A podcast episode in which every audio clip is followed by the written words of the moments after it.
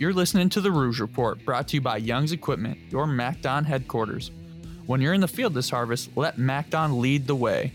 MacDon headers are built tough to deliver worry free harvesting performance with any crop, in any condition, and on any combine.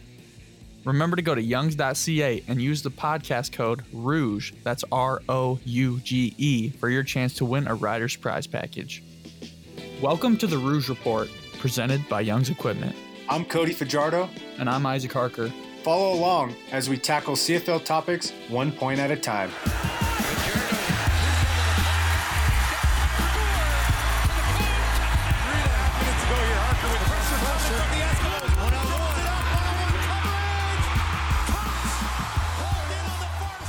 A Rough Rider podcast. Welcome back, listeners. Today we have a very special guest, the boss man, Craig Reynolds, CEO and president of the Saskatchewan Roughriders. I loved our conversation with him. I think we got some great tidbits and a lot of good information that the fans are going to absolutely love. But uh, Isaac, we should be in Canada right now. And, I'm missing it so much. And for me, it's been weird. Five years I've been up in Canada at this time. For you personally, uh, have you been to Canada before you had to report to rookie minicamp, or was that your first time in Canada? No, that was my first time in Canada. So I remember just being like really stoked to come up and and see everything, and especially just get the pads on and start throwing it around. But I actually have a funny story about my first impression of Canada and how it was kind of a good omen for things to come. I think because like obviously I'm a big coffee guy. Everyone knows this, but I we land and I'm in the airport and I go to Tim Hortons to get a coffee just because it was a layover in Toronto, I think. And I paid with a $20 bill and I get back like $23 and I'm like, I love this place. Do they this know place. math in Canada? Is that what you're thinking? I was like, if they're going to pay me to drink coffee, I'm going to be rich by the end of this. we got too much coffee. We got to start paying people to drink it. That's hilarious. Yeah, getting the Canadian money back. I remember putting it on my leg and sending a picture of it to uh, my parents and a couple of my close friends from back home. Be like, look, I got Canadian money for the first time. Like, here starts the journey. I don't know if this is true or not. People have told me this, and I don't know if it's psychologically in my head, but I've been told that the hundred dollar bill smells like maple syrup. So now every time I smell it, I smell the maple and I tell other people that. Some people smell it, some people don't. So I don't know if it's psychologically in my mind. Have you smelt the hundred dollar bill? Have I put you through that? you you were the one who put me through this. And I remember putting it up to my nose and you laughing. I'm like, well, I look so dumb right now. I'm I'm in the camp no smell. I don't think okay. it smells. I'm full send. I'm in the camp. It smells like maple syrup. I'm about to put it on my pancakes and eat up a couple hundred dollar bills. I remember my first Canadian story was I flew into Toronto. I was really nervous. They gave me about 60 bucks or 50 bucks like hey go get something to eat. I didn't get in because i was coming from the west coast. I didn't get in until super late. Nothing was really open and i was starving. So i walked over to a gas station. I got like a bag of chips and a gatorade and i gave them you know five bucks or ten bucks and i got a bunch of coins back and I'm thinking in my head, like, this guy knew I was American. He definitely just ripped me off. Like, he just gave me coins. And I got back to my room and I remember asking one of the other players that was already there, I was like, what do these coins mean? He's like, oh, this is a loonie. This is worth $1 and this is a toonie worth $2. And I'm like, oh, that makes so much sense. I thought this guy like pocketed like $4 off of me because he saw I was some American kid just trying to figure out Canada. So that was my first initial, you know, Canadian story. So we kind of have completely different stories where you got paid to buy something and I felt like I got ripped off to buy something. But last last night, so last night I was watching uh, Netflix and I was watching Major League 2. Have you ever seen Major League 2? I think I've seen the first one, but I don't think oh, I've man. seen number two. Okay, that show is absolutely hilarious, and and it just kind of got me thinking.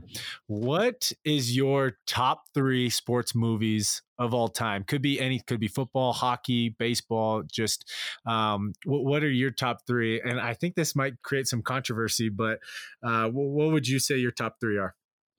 Oh man, and right off the bat, I'm only thinking of football games or football football movies. Sorry, one track mind. but yeah, so remember the Titans. Obviously, that's mm. I think my all time favorite sports movie. And no doubt, that's I mean that's great. That's got to be one, right? Mm-hmm. and like there's so much depth to it that like even as a young kid i remember like watching it and being like football movie and then you like grow up and you watch it again and just realize the insane implications that that story has on the world at large even like to this day So okay, so one is remember the titans at the top number two the replacements with oh keanu love, reeves love, love, love, love, love. I love Keanu Reeves. And man, that movie is so funny. And I feel like I, I watched it like a couple months back, and there's just stars in that movie that I just like didn't remember being in the movie. I'm still I still don't know the guy's name, but the linebacker in that movie is really funny and just just a classic uh, comedy sports movie. All right, what's three? It can't be if another football movie. Give me something from another sport. Okay, um, let me just leaf through some movies here. Uh, let's go with uh, DVDs or VHSs over there. yeah, we're uh, copying the VHSs to DVDs. Uh, let's go Field of Dreams. Kevin Costner. Field of Dreams. Okay. Um, I remember, uh, man, what was the movie Zach told us to watch in training camp? It was uh, a baseball movie. Oh, I wish I'll, have to. It'll it'll come to me. But um, yeah, I I remember watching Field of Dreams a while ago, and um, I haven't seen it since. So I think I got to go back down memory lane and just see how good it was. Bull Durham was the movie that Zach wanted us to watch. Durham, yeah. Yeah, yeah, that was the movie. Okay, for me, top three replacements, I think would be number three. Like, I love that movie. I could watch it over and over and over again. Number two might be Miracle. I watched that recently Ooh. and it just got me so fired up. And just like the underdog story, like that's what I'm always pulling for and rooting for. And um, I, I, I just am a big fan of that movie. And being partial Canadian now, you can see that my uh, hockey has really taken you know flight because you're around it. I'm around it six months out of the year of just nonstop hockey talk, which is great, and I've learned so much. So, uh, one would have to be Moneyball. I love Moneyball, Oh, and man. the, reason, the reason I love Moneyball is just the business in me. I like seeing both sides of it. I like seeing the game and I like seeing the business behind the game. Um, and I think that that kind of ties in well with uh, our guest today, Craig Reynolds, is because obviously he's not a player, but he's personnel. And we talk a little bit about how he is on game day and just getting the other side of it from just separating yourself as just an athlete to seeing the personnel side. I think you get a brighter picture of how many people, you know, are employed by the team and how many people it takes to get just a normal game day exactly where they want it. And, and that's truly incredible. Yeah, I, I agree on that front. I mean, Moneyball. I, I just spaced that one, but one of my favorites. Okay, just just on the flip side, like talking about sports movies, sometimes it's hard to get the action scenes just right. So like I feel like there's such a divide between like a good sports movie and bad sports movie just because of like the action. It either looks so fake or it looks really real. Yeah, I think that's a great point. Football for sure, it's really hard. I think someone who the the best football movie in terms of filming wise, I think it might be uh, Friday Night Lights. Like I feel like Mm-hmm. they did a great job with that.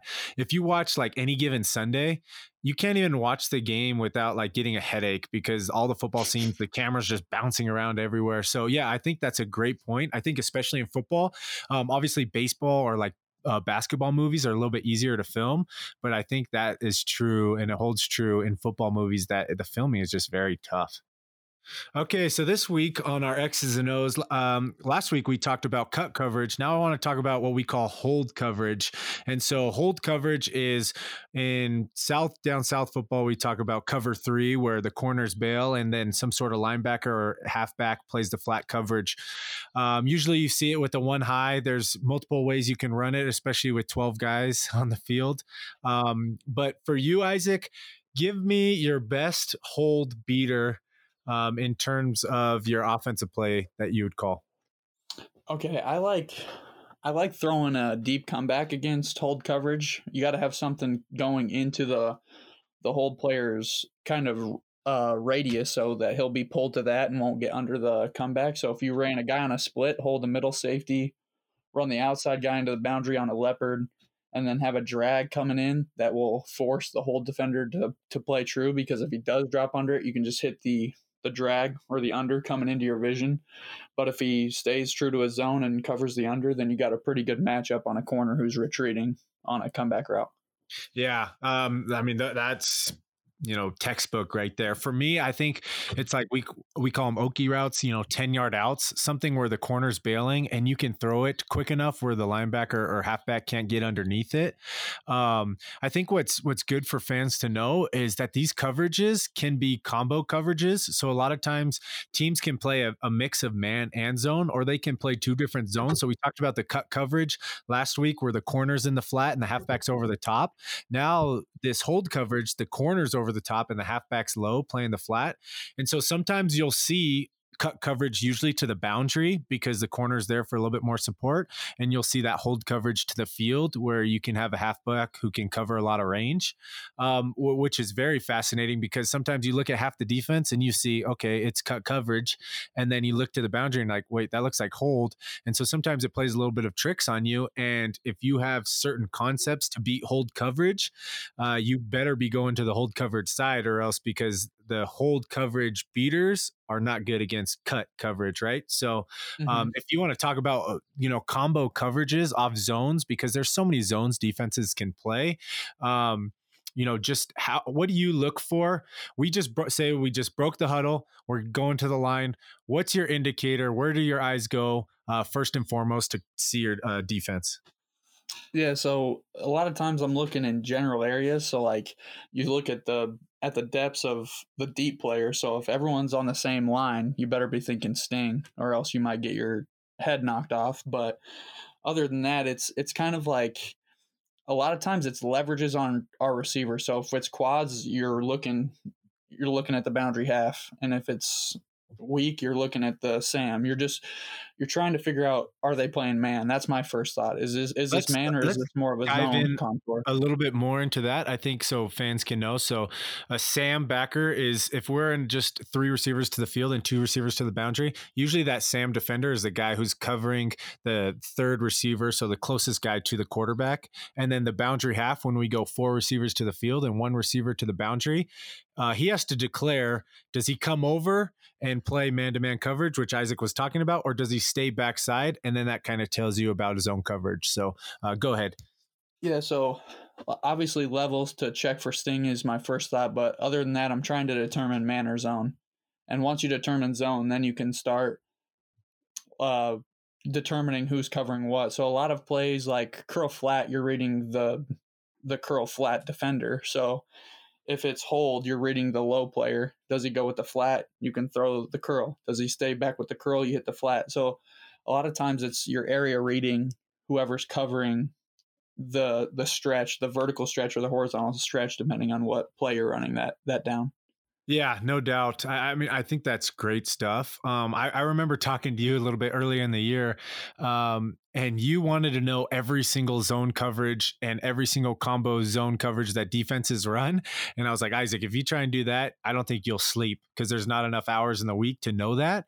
And so, what was best for I think our progression and progression for you was just understanding the difference between man and zone. And you don't quite have to know exactly what the zone is, but you just need to know it's a zone coverage where they're not locking in man and your receivers. And I think that for me always helps me because there are so many different variations of zone that we can get as quarterbacks. Um, but for us, we just want to know if my guy's going to be tracked by one single guy or if I'm trying to move a defender with my eyes to open up an area to throw the football in their zone. And, and I think that's what helped me progress. And I'm sure it helped you um, also progress. Yeah, and uh, one one big thing that was kind of a, a jump for me was letting go a little bit because in CFL ball you don't really set your own protections, but I had always throughout college and high school I was setting my own protections, so it was kind of strange to let go. I remember talking to Zach Collaros about like if the Sam comes here, I need I need to know if he's coming, and then or if it's the boundary half coming, I need to know. He, and he just like went, "Why?" And I was like, it kind of like made me step back and look at the bigger picture. It's like they're setting the protections. You just need to know when you're hot or when it's sting or when you can't handle it if it's a 50 pro. So that was yeah. kind of something that uh, opened my eyes a little bit and helped streamline prep the preparation process. Especially with a, a 20 second play clock, right? You, you can't do all that. You can't set a protection, see the defense, audible out in 20 seconds. And I think fans also need to realize this too. Like in the NFL, it's so easy to line up in one formation, see what they're giving you, and then check to a completely different play because you have 40 seconds. For us, it's like get on the ball. Okay, what defense? are they? Okay, we got to snap it, and uh, and it makes it tough for a quarterback to go through his checklist before you know once you break the huddle of what coverage is and where you're going to go with the football. And that was something I had to learn. I had to learn to speed up my process of my checklist, and I couldn't imagine if I had to set protections and see concepts and see defenses. I mean, I feel like that would just be too much on a quarterback's plate. And just to piggyback on that a little bit, you're talking about a lot of times in the NFL or down south ball with a heavy play clock, you can make checks and make audibles, but then that also leaves time for the defense to check your check no and doubt. get into a different play based on what you got to. But I think it can become an advantage in the CFL if your team has has worked diligently on it and can get into in and out of checks really quickly. They don't have time to check your check, and you can kind of exploit them in that way. Exactly. And I think we did that a lot last year, which was great. And, and, a lot of fans will see that when the receivers run to the line and then stop. And that's us just getting a snapshot of the defense and seeing what defense they're in. Then I call a quick play. They don't have time to check the check, and we're in the exact play we want against the exact defense we want. So. And without further ado, we just want to get into our episode with the CEO and president, Craig Reynolds. Enjoy. Well, Riders fans, we have a very special episode today we got our guest in the studio at his studio. And our guest today is Craig Reynolds, the CEO and president of the Rider. So welcome to the show. Well, thanks for having me, guy. This is pretty exciting for me. Yeah, you know, uh, talking to the boss here, I think um, we got the first hard hitting question for you. How much green do you have in your closet? Oh God, this is an excellent question because I just actually did all this. You know, I guess I'll call it free time, and in sort of this this COVID COVID world we're all living in right now. I actually went through and organized my closet. So I have uh, probably fair to say a ridiculous amount of amount of green. Um, you know, actually, what I've noticed though, guys, is is the last little bit of of merchandise uh, from New Era's had a fair bit more black and, and mm. gray with it, so it's kind of diversified a little bit. But I actually have a green section of my closet, if you can imagine it. So it's all sort of rider gear, and it, which you know obviously is predominantly green. There's a little bit of white in there, and now a little bit of black mixed in. But I'd say it's a good 25 to 30 percent of my closet is just green merchandise, and, and that, that's the that's the answer I was expecting, honestly, because. I mean, I've been with the club for a year now, and I'm already seeing the green kind of take over. So I couldn't imagine, you know, being with the club for, you know, 10 years and have and having that much green. So that was the answer I was hoping you'd hit us with. yeah, no, it's you get a lot of green and it, it, it's awesome and it's it's great. People love merchandise like for Christmas and stuff. People know what they're getting from me, right? It's it's rider merchandise. uh, Cody, I don't know about you, but it's it's really nice to be finally joined by a fellow quarterback on this episode. Yeah, I agree. Oh, yeah, I agree. Three, he just gets it. Three Saskatchewan quarterbacks, right? What could, what could be better? Could you could you talk a little bit about your time playing Q and if it has led to any skills being developed that you use today? Well, there were there were. I'll, I'll, just start it off by saying there were absolutely no skills displayed when I was a quarterback. so I, I, probably get there were probably were some skills I learned from it, but one of the skills was you know, and, and, and I'll probably start here just because I actually was a receiver. So I wasn't supposed to be a quarterback. And what happened was, and I grew up in a, in a small town, as I think uh, you guys know, it's a, a, town called Foam Lake, which is about an hour east of, of Yorkton in sort of the east central part of the province. And we had a small town, so it was about 1,500 people. And we had, we would bounce between nine man football and six man football. And so the year I was entering grade 12, I was actually a receiver in, in, in, earlier years, and, and our quarterback actually got, got mono. And so I was, I guess, the backup quarterback. I didn't even know I really was the backup quarterback. Uh, Coach sort told me I was I was going to be the quarterback that year when he told me I was, I guess I was the backup as well. So, so I kind of got thrown into it, and and so that's probably the the lesson I learned the most is just you got to be, I guess, a, adaptable. So but no, I wasn't good. It, and the the uh, the joke is, and, and this was when I got the job to be CEO. This this came out because they asked me about um, my experience, my football experience, because the previous CEO, Jim Hopson, he he played in the CFL for, for many years and was, was sort of had lots of football experience. And so the, the obvious question, which I was prepared for, was, um, you know, you don't seem to have any football experience. I said, whoa, whoa, whoa, whoa. You seem like you're discounting my 0 and 0 and 6 record as starting quarterback for the Foam Lake Panthers because we lost we lost every game that we we played that year and every game that I, I, I started as, as quarterback. And it actually got so bad that we showed up to one of the towns. I forget which town. I wish I could remember so I could shame them on this podcast but we show up at, show up at one of these towns and there was a big poster and it was guaranteed win night they had guaranteed oh, that they were going to beat Foam Lake, and it was actually it was actually the closest game. We almost won that game because we oh were just, no, no, we lost. I know, but we were so angry because it was have guaranteed win night. Uh, you know that night. But anyways, it was. It, I wish I could find. There's another. There's some video footage, and and I, I go to drop back, and I trip over my own legs and fall, mm. and, then, and then they get an easy sack. And it's just that was just right there summed up my experiences. The bad as, news as, Bears, huh? Quarterback, yeah, it was it was pretty pretty bad. We weren't a very good football team. And what happens in small towns like that is we had lots of athletes, but sometimes what will happen is they'll go they'll actually leave. Some of the athletes will actually leave the small town and and go to play junior hockey somewhere. And that's what happened. So ironically, the year after I graduated, we had all these good, really good athletes who were good football players as well come back to the town. And I think they went to the provincial finals for nine man football because they bounced back up to nine man football. So it wasn't like Foam Lake was this this weak um, football uh, town because they actually, uh, you know, historically have had a, a, a, bunch of good football teams. It just was during that time period we, we we lost a lot of good athletes, and I just wasn't I wasn't one of them. so so struggled through, but um, but yeah, no, it's a pleasure to watch you guys um, do do your thing. I wasn't uh, I wasn't even the same. I couldn't even step on the same field as you guys. I guess the question everybody wants to know is, if I put you on the goal line, how far can you throw the football? Do you think? Uh that's a good question. I, I actually my arm strength wasn't. I don't even know what the issue was. I actually could. We should do that. You know, what? we should do that when we get That'd back to playing, guys. We should get out there and the three of us and I'll, I'll do it for you guys. I'll have to warm up though, because I'll probably pull something. It's been years. through, we'll have Ryan on site. yeah, we'll yeah. have we'll have Ryan Raftus ready to go with the ice pack and and whatever the pull tendon I'll, I'll get. So I bet you I could throw out a good thirty yards.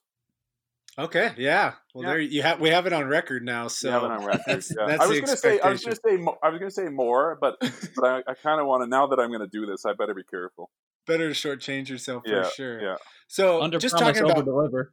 yeah, exactly. exactly. Just talking about foam lakes. Um, how big is foam lakes? How many how many people live in foam lakes? Just well curious. now now it's um so foam lake now has about twelve hundred people. I think you know I I shouldn't even quote shouldn't quote me on on that. Um, but it's it's, it's like a lot of small towns. It, it's you know it's it's held, but it's you know had a slow slow decline in population. So when I was growing a school there, grew up there, it was probably about fifteen hundred people. Um, so it's a pretty small town.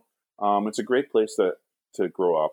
You know, like any small town in Saskatchewan is. You, you, know, it's it's just it's a great great community, and I don't get back there a ton. I, I do in the summer a little bit more. My my folks have a uh, a place at the lake, and so, um, so actually, sometimes just because of the way you get there, I don't even actually enter the town. You just kind of skip the town and get out to the lake. And and here's the other thing. It's funny. So the the lake, so the town's called Foam Lake, but the lake where everybody goes to, where my parents are placed, is called Fishing Lake. And oh, so wow. it's, it's kind of it's kind of ridiculous. But the, but Foam Lake's actually named after a lake that's fairly close to the town and has this natural form forming foam. Like when you go out to it, it's just it's kind of like shaving cream, like old school shaving cream foam, and mm-hmm. it's just kind of all over the lake. And so it's not a lake that you would you know have a cabin or do any swimming or fishing or anything in. Um, it's just this kind of got this foam to it, and so that's where the name went to. But there's this gorgeous lake called Fishing Lake that's about 15 minutes north of, of Foam Lake. And being being from there and so close to Regina and everything, you had a relationship with the riders that started at a at an early age. Could you talk to me about that first game you went to in 1989 and kind of the end of it? Yeah, because I know yeah, that was a crazy game. Yeah, that was a crazy game. So yeah, I grew up just absolutely loving the uh, the Riders as as I think any kid grew up in Saskatchewan did, and and, and I, I just loved football like from an early age, and, and I think it's partly the strategy and the physicality of it, but um, I just really, really love football. Like, you know, obviously hockey is very important in Canada, and I never really played hockey. I, I certainly enjoyed hockey, but football was always my favorite sport. And so yeah, we um, um, didn't I didn't get to go to ton of ton of games. We didn't have season tickets or anything like that. But I, I, I fondly remember sort of game going to games with my dad, and I, I think the first game I went to was in '89. It was a game against BC, and obviously they we won our, our, only our second Grey Cup at that at that time at the end of the season. But that was the game where uh, Glenn Suitor, safety, and I talked to him about this this. Uh, I've relayed this this memory to Glenn and that was the game he took a, a, terrible pass interference. We were up and we were leading the whole game. Game. He took this terrible pass interference penalty in the in the end zone, and BC got the ball at the one and punched it in, obviously, and we ended up losing the game. And it was just, it was just you know one of those heartbreaking moments because it was, it was my first game at Taylor Field and we were winning and everything was going going well and we had a we had a pretty good team that that year although we were sort of nine and nine you kind of knew that we had a we had a really good football team that year, and to lose that way was devastating. And as it turned out, that was kind of a turning point for the for the team, and and there was a bit of a refocus um, out of that, and there's lots of great stuff coming out uh, last year with the with the um, the uh, anniversary of the of the uh, the '89 Grey Cup. So uh, th- that story came up quite a bit, and it was a bit of a turning point for for the team. But yeah, I was in the stands there, heard some colorful language uh, after that after that happened for sure. Of course. Do you do you look back on the words that were like flying around, and then when you take a job as a CFO or the CEO and president, do you look back on those words you were hearing in the stands and think, "Oh man, we I got to be doing my best up here." Yeah, you kind of do because you know how much it means. Like, and and I think that's what's unique about growing up in the province and and sort of just loving the team like I did, and and starting really as a as a hardcore fan is you just you know how much it means to the to the province and, and to to our fans. Every game is important, and and the experience at Mosaic Stadium's uh, really really important and meaningful to people. And and there's there's some kid at every game that that's their first game, just like that was my first game. And so you you, you don't want the language sort of element of it, but but you want that kid to have a, a great experience. And and I really think it's important to to win at home. And it's interesting. I had this conversation with with Jo and and, and Coach Dickey, and and you guys did such a great job last year of, of, of taking care of business at, at home. And we were eight and one at home, as you know, which which tied actually for the best record in Rider history at home. I don't know if you guys knew that, but um, so I think it's really important to win at home because of, of that experience and, and, and, and the advantage we have we have uh, with with our fans.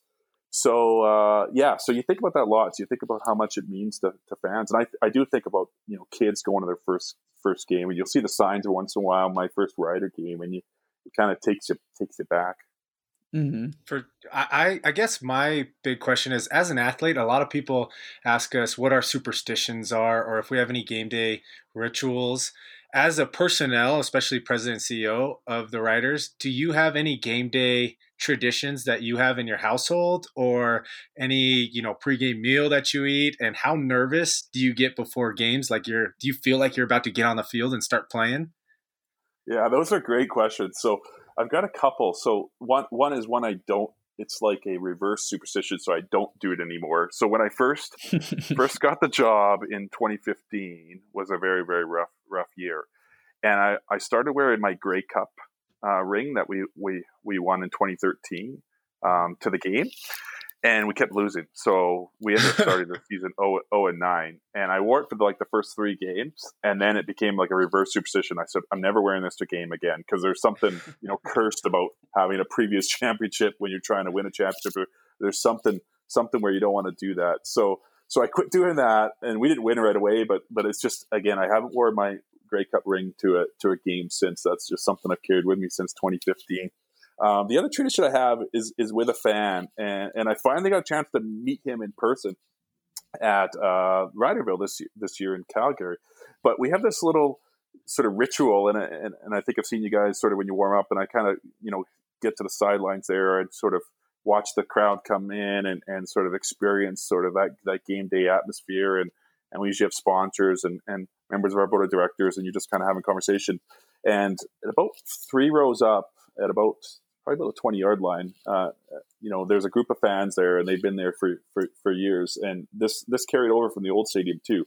Um, so so one of the fans sort of stands up and he says, "Mr. President," and he salutes, and I salute him back. and it's kind of our it's kind of our game day tradition. And I was really worried about in the West Final this last year because he wasn't there. And I kept looking for him, and I kept looking for him, And I kept looking for him, and and and as you know, the game was was so important, and I'm like, oh my god, like what if we don't do this? What if you know he's not there? And so I started, my mind started wandering a little bit, and then sure enough, I kind of got close to sort of, uh, you know, the end of warm up and and getting you know close to close to sort of kick kick off and to bring him out. And sure enough, he was there, and I heard heard him yell out, "Mr. President!" And so I saw him. We did we did our salute. So, but yeah, no, I think I, the nerves are, are a big thing um, for for sure. And and I, I don't know. It's actually a good question for you guys how you how you manage your nerves. But like, yeah, I'm I'm I'm ridiculously nervous, and and as it gets closer to kickoff, you get more and more and more nervous. And and um, you know, I was always nervous as a fan, but it's just you know when you're you know so much of of the business revolves around around the team and success on the field and and those types of things. So you, so you naturally get nervous, and then there's there's added nerves about you know I sure hope everything at the stadium you know no goes doubt. well today and, and yeah. i sure hope there's not any incidents or i sure hope everybody has a good time or i sure hope the power doesn't go out or some of the things yeah. we've had happen right like you just kind of are a little bit nervous about the game day atmosphere as, as as as well so it's just kind of a natural nerve so what about you guys how how nervous do you get pre-game and how do you manage it yeah for me honestly i think once the national anthem's over I kind of settle in. I usually ramp myself up all the way to the national anthem, and then I just get settled in until the obviously the first snap. Um, we talked about this a little bit on our first episode, but for me, like to get really settled in, some guys have to get hit, and some guys have to do something, and I have to see a ball completed over ten yards. And to me, for some reason, like I can't just throw a one yard completion. I got to see the ball in the air for over 10 yards. And then I'm like, oh, you know what, I'm I'm settled in now. And so Isaac, I know, uh, had a little bit of a different take on his nerves.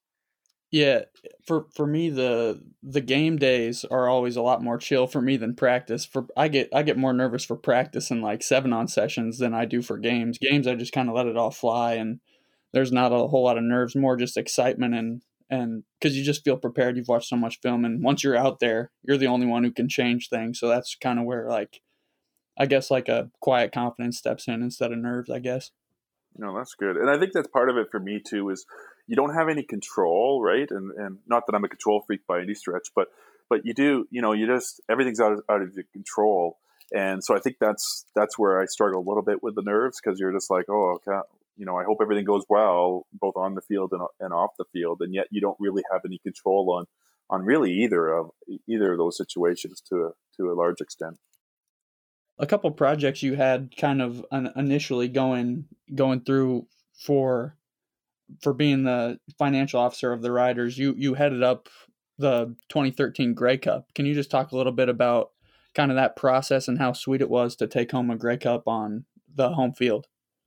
Yeah that was that was just incredible to be to be a part of to be honest with you and just to be a part of that team that sort of put that together. So we had uh, the way we structure Grey Cups in Saskatchewan is, is sort of sort of unique, and it's just building off of our incredible volunteer base that we have. So we have this volunteer host organizing committee, and and so we had um, uh, Dave Pettigrew, who's now on our board, and Mark Steffen. They were sort of co-chairs of the volunteer committee, and so they really look after all the uh, sort of the events, CFL events like the gala dinners and, and the team parties and and sort of the street festival, and then I headed up the, I chaired the what's called the operations committee. So that that took care of the things that the club normally would would look after. So that's uh, marketing and and setting pricing for the tickets and and selling tickets, selling sponsorship, all the merchandise associated with the the Grey Cup, the actual Grey Cup oper, um, stadium operations, and the sort of the facility operations. Uh, what else am I missing? Uh, probably missing a couple other other key key parts, but those, those those were the parts that um, sort of we, we looked after, and so it was it was just great because you got to work with close, very closely with with some really really dedicated volunteers, and they became a really really tight team.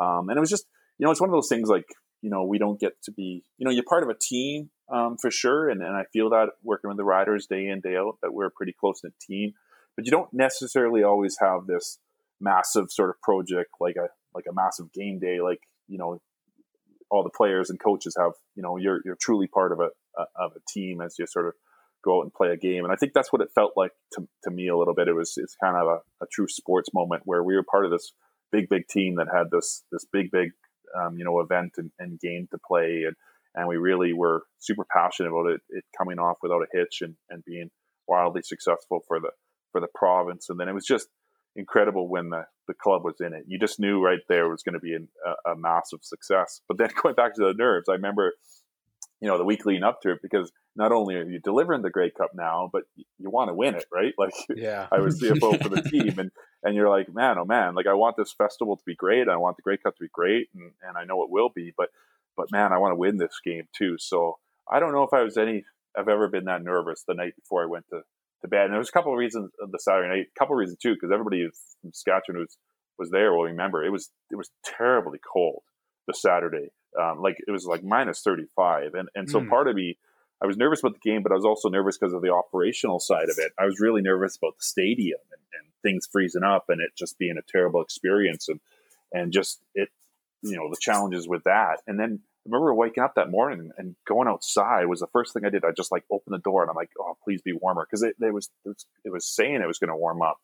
And I opened the door and it was it felt like almost warm, especially after you've been subjected to minus 30 weather. um, and so I opened the door and it felt warm to me. And I said, oh my God, this is just a sign. Like this is going to be a, a great, great day. And it, and it really was. Yeah. I mean, I couldn't imagine the pressure. Um, just you've worked so hard and you just want everything and you really have one day for all this hard work, a whole year's work of work, and now all of a sudden it's like, well, I hope everything goes right.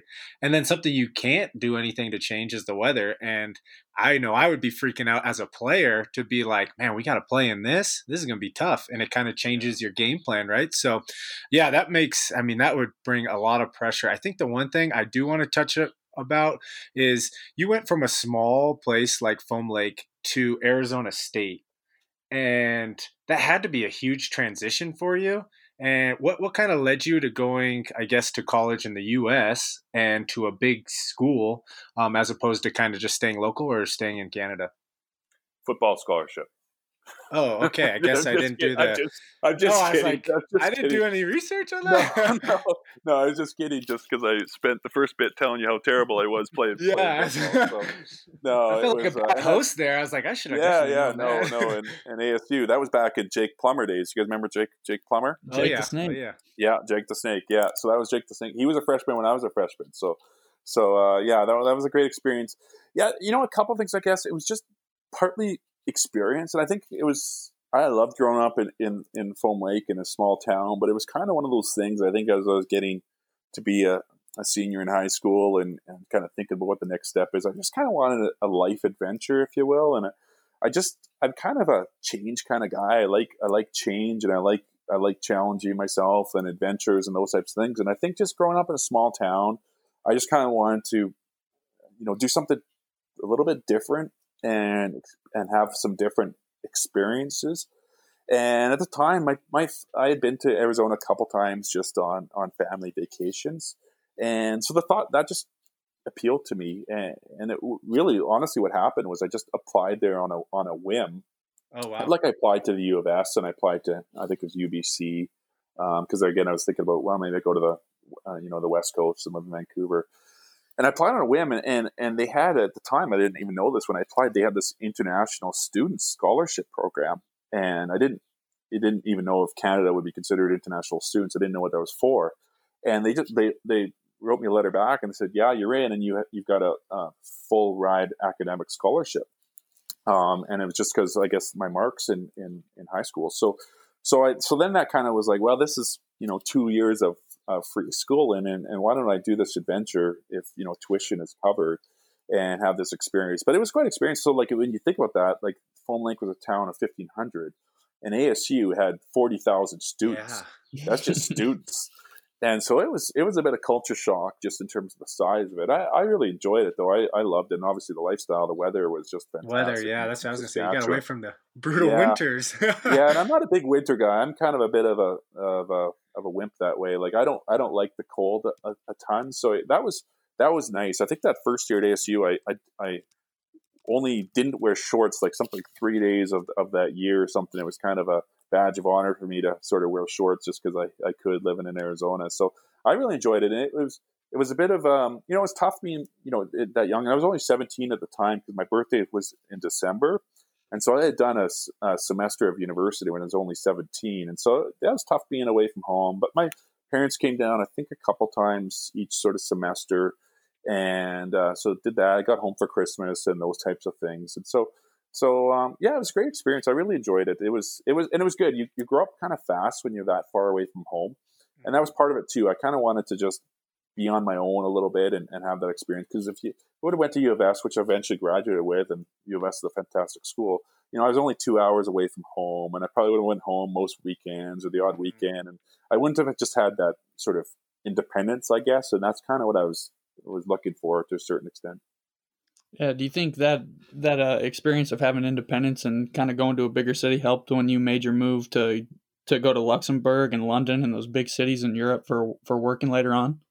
Yeah, it, it, it really did. It, it can it kind of gets you adaptable to change, and that's one of the things that I, I would say. Like when you when you move abroad and you, you have sort of these different life experiences, like you guys are doing, like you know, working and playing football in Canada, like it just broadens your your experience level, and you, you just get exposed to just different ways of doing things and and different cultures and and and different experiences and so that was part of it too. Like living in Europe, it's it's culturally it's quite different, and and and you learn some some really great things um, doing that um, about yourself and about you know being a leader and and just change and and being comfortable with change, being comfortable with with differences and and and different experiences and different people and cultures and you know i think that's really important and so so yeah, like London's a whole another level from Phoenix because London's something like 10 million people or something like that. like it's just it's just huge. And so living there was just a great life experience. It was just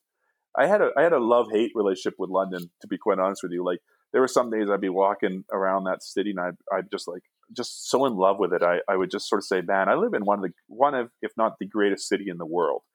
And then there'd be days when the, the tube, like the the subway and it would be stuck and you'd be stuck in you know it'd be crammed and it'd be delays of an hour and it'd be pouring rain like it does a lot. Then you're like oh man this is the worst place in the world to live. Why would anybody live here?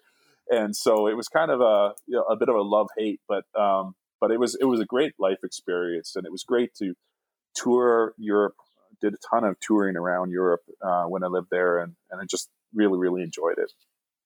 And, and speaking of change and just doing something new, I know a lot of times it's it's comfortable to have a, a helping hand and having a relationship with someone who's done it before. So when you made your jump to CEO and president after Jim Hobson had retired, what was the relationship like with him? Did you lean on him at all for questions and advice or anything like that?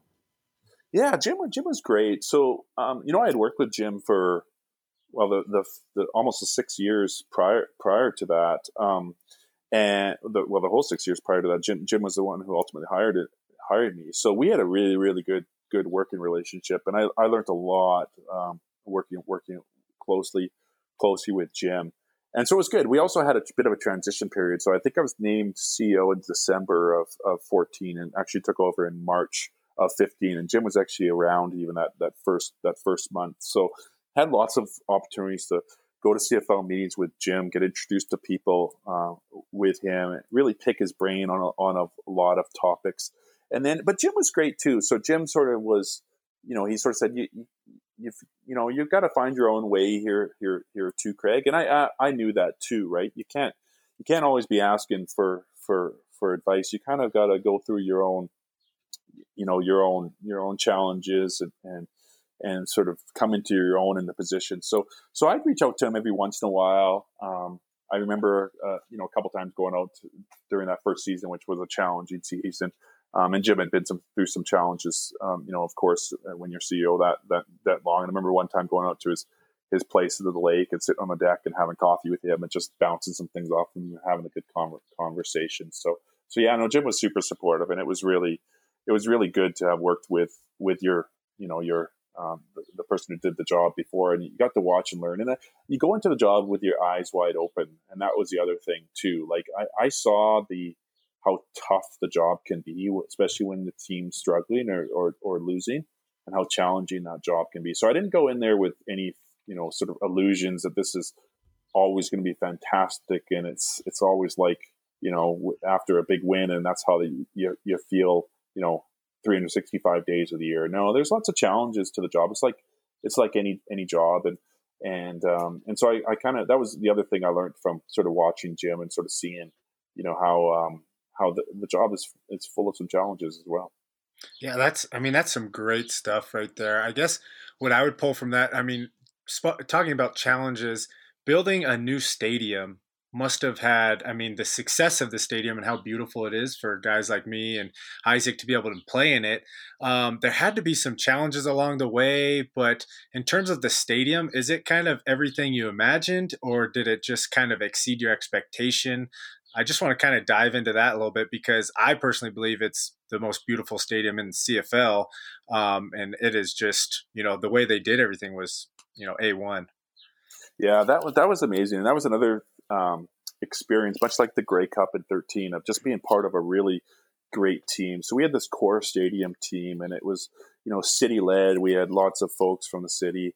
Uh, Evraz Place, who um, you know, are the operators, were were involved, and then we had heavy involvement. And I was I was just so so lucky and blessed to be to be part of that that stadium project, really from the first thing. And that first day, and that, that's a funny story too, because speaking of Jim, so I was CFO and Jim had received a call from I forget it might have been the mayor of Regina or somebody and asking him to, or him if we could participate in a meeting around the stadium and he, he says he said called me and he said can you go to this meeting about about uh, the new stadium the city's organizing. And I don't know what's about just just go. And from that moment on I was sort of you know on the stadium project and it was it was super fun. So one of the great things I think we did there was we took our time which I think you know is always good when you have the luxury of time because you can really do your research. Like I'm a firm believer that you should really do your research and you should really study you know things and you should really look at who who does things really really well and best practice is really really important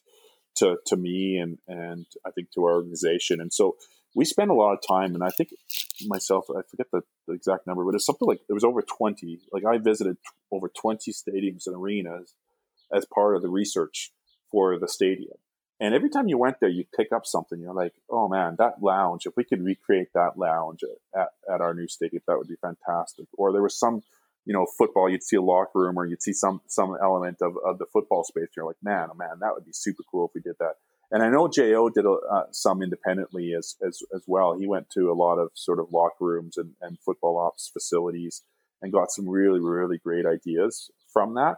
So we were able to like I could walk through the stadium and, and sort of say, okay, we got that idea from here, we got that idea from there, and oh, that's from Philly Stadium, and and that's from you know that's from uh, the Yankee Stadium, and so it was really really cool to be able to do that and to be a part of that and and I agree, guys. I, I think you know we're just super fortunate to to have that stadium that we do. Our fans really, really deserve it, and it, it just turned out so incredible. And I, I ask the guys all the time, especially the guys who are around when they're in the design phase. I said, "What would you change about the stadium?" Especially you know Jo and and and you know Ryan Pollock, some of the guys who've been around for a while, and they, they always say nothing. They wouldn't change a, a thing about it, and and I think that's a sign of, of when you sort of got it right. When there's really nothing that, that you would you would change. And yeah, I was curious about your guys' uh, you know just sort of first impressions of when you first sort of saw the stadium. And I guess Cody, you would have seen lots of other CFL facilities, but Isaac coming straight from college, I'm curious what your your impressions of it. I think I kind of have an interesting perspective on it, just because I played Division two ball for for my last year, and we, we played at a beautiful uh, stadium stadium there, but driving up to it for the first time before we went off to camp, I just remember thinking, "Whoa, that is that's the biggest stadium I've ever seen." Because the only other stadium I've really been to is um, Soldier Field in Chicago, and I think Mosaic is is bigger than that and holds more people. I'm I'm not too sure, but I just remember being like kind of awestruck by it and like, oh, I'm gonna be able to play there in like a couple weeks. That's gonna be really cool. And then you just go on the inside, and the facilities are on a different level than even the outside. So it's just like one thing after another hits you when you see it for the first time. Yeah. Yeah. For me, I, I would say you know, being playing for Toronto and playing for BC, like BMO Field is beautiful, BC Place is beautiful, but we never had a practice facility, right? So right. game days were always what we look forward to, but having a place where you can do everything in one stop shop and it is top of its class really meant a lot to me. And I think what I was most excited for was bringing my family through the locker right. room, yeah. showing them the weight room. Like that was the little things where they can see me and be proud of me being a professional athlete. And I wasn't able to do that uh, in Toronto and in BC because I didn't want to take them through the practice facility because it honestly was just, you know, a, you know, I was living in a classroom in Toronto right. for two years for our practice right. facility. So just to kind of hang your hat on that and be like, yeah, I am a professional quarterback, and this kind of shows uh, that we're treated like professionals. And that was my biggest takeaway is just how everything was in its own realm and being able to have my own meeting room in Toronto. Uh, the offense had to walk through while the defense had to meet and then the oh. defense had to walk through and then the offense had to meet so right. we are kind of at a disadvantage i know things are changed now since they've moved completely into bmo but we were at a disadvantage in terms of game planning wise because you can only spend so much time watching film and as a quarterback i couldn't just sit down and watch film in the quarterback meeting room because someone else was probably using it. So I think it kind of deterred my learning a little bit as a younger quarterback. I had to watch a lot of my tape at home, uh, not having access to it. But yeah, I was blown away, and I know my family was completely blown away when I just took them through, and they were like, "Yeah, you you're living pretty good up here in Canada." well, that's good. You guys deserve it. We're gonna move to what we call the two minute drill. So okay. basically, um, what we're do is we're going to try and ask you a series of questions, and we want to see how many questions you can answer in two minutes. So, um, some of the questions are just going to be, you know, uh, there's going to be an answer, and some questions are just going to be your opinion, and we want to see how you feel about some things. Um, and the idea of what you're looking for. Exactly. Idea yeah, is okay. to put you on the spot. They're very simple answers, but when you answer them quick, they can be, get some great responses. Since you are our second person we're interviewing, um, Dan Clark currently sets the record at 19 questions. Oh, I'll never, I'll, I'll never meet Clarky. He's he's got that sharp, sharp, sharp mind, sharp wit. I'm I'm too I'm too slow. I'm too slow of a thinker. So I'm going to ask a, a, block of questions just so Isaac and I don't have to go back and forth, back and forth. Um, and then once I get through my questions, Isaac will go, and then I will stop the timer when we hit two minutes after you finish that answer. So are you ready for the two minute drill here, Craig? I think I'm as ready as I'll ever be. All right. I'll, I will start the clock after the first question. So here we go. How many people live in Saskatchewan? 1.1 million. Where does Saskatchewan rank in largest provinces? Oh God, like fifth. What is Saskatchewan best known for? People. What is your favorite movie quote? Oh my God, pass. uh, what's the color of your toothbrush? Uh, blue. Milk chocolate or dark chocolate? Milk for sure. What's your biggest addiction? Coffee, without a doubt. What is a word you would add to the dictionary? Oh God. Um, LOL. Is that a word? That, That's not a word. We'll take yeah. that. We'll take that. If you okay. were running for office, what would your slogan be? Oh God, that, that's another good one. Um, oh God, I can't even think. What would my slogan be if I was running for office? Put you on the spot here, Craig. No, Give me something no, here. Oh man, this is terrible. Sort of. Rider Nation Unite, something like that. Love it. Love that. What supply in your house is running low? Toilet paper because everybody's hoarding it. what do you think of when I say the word fruit? Apple. Two things you would change about yourself. Oh God, I would. I'd sleep better. I'd be a better sleeper, and I wouldn't overthink things. Nice. What is a good name for a pet snake? Ralph. Would you rather be hot, too hot, or too cold? Too hot. I hate being cold.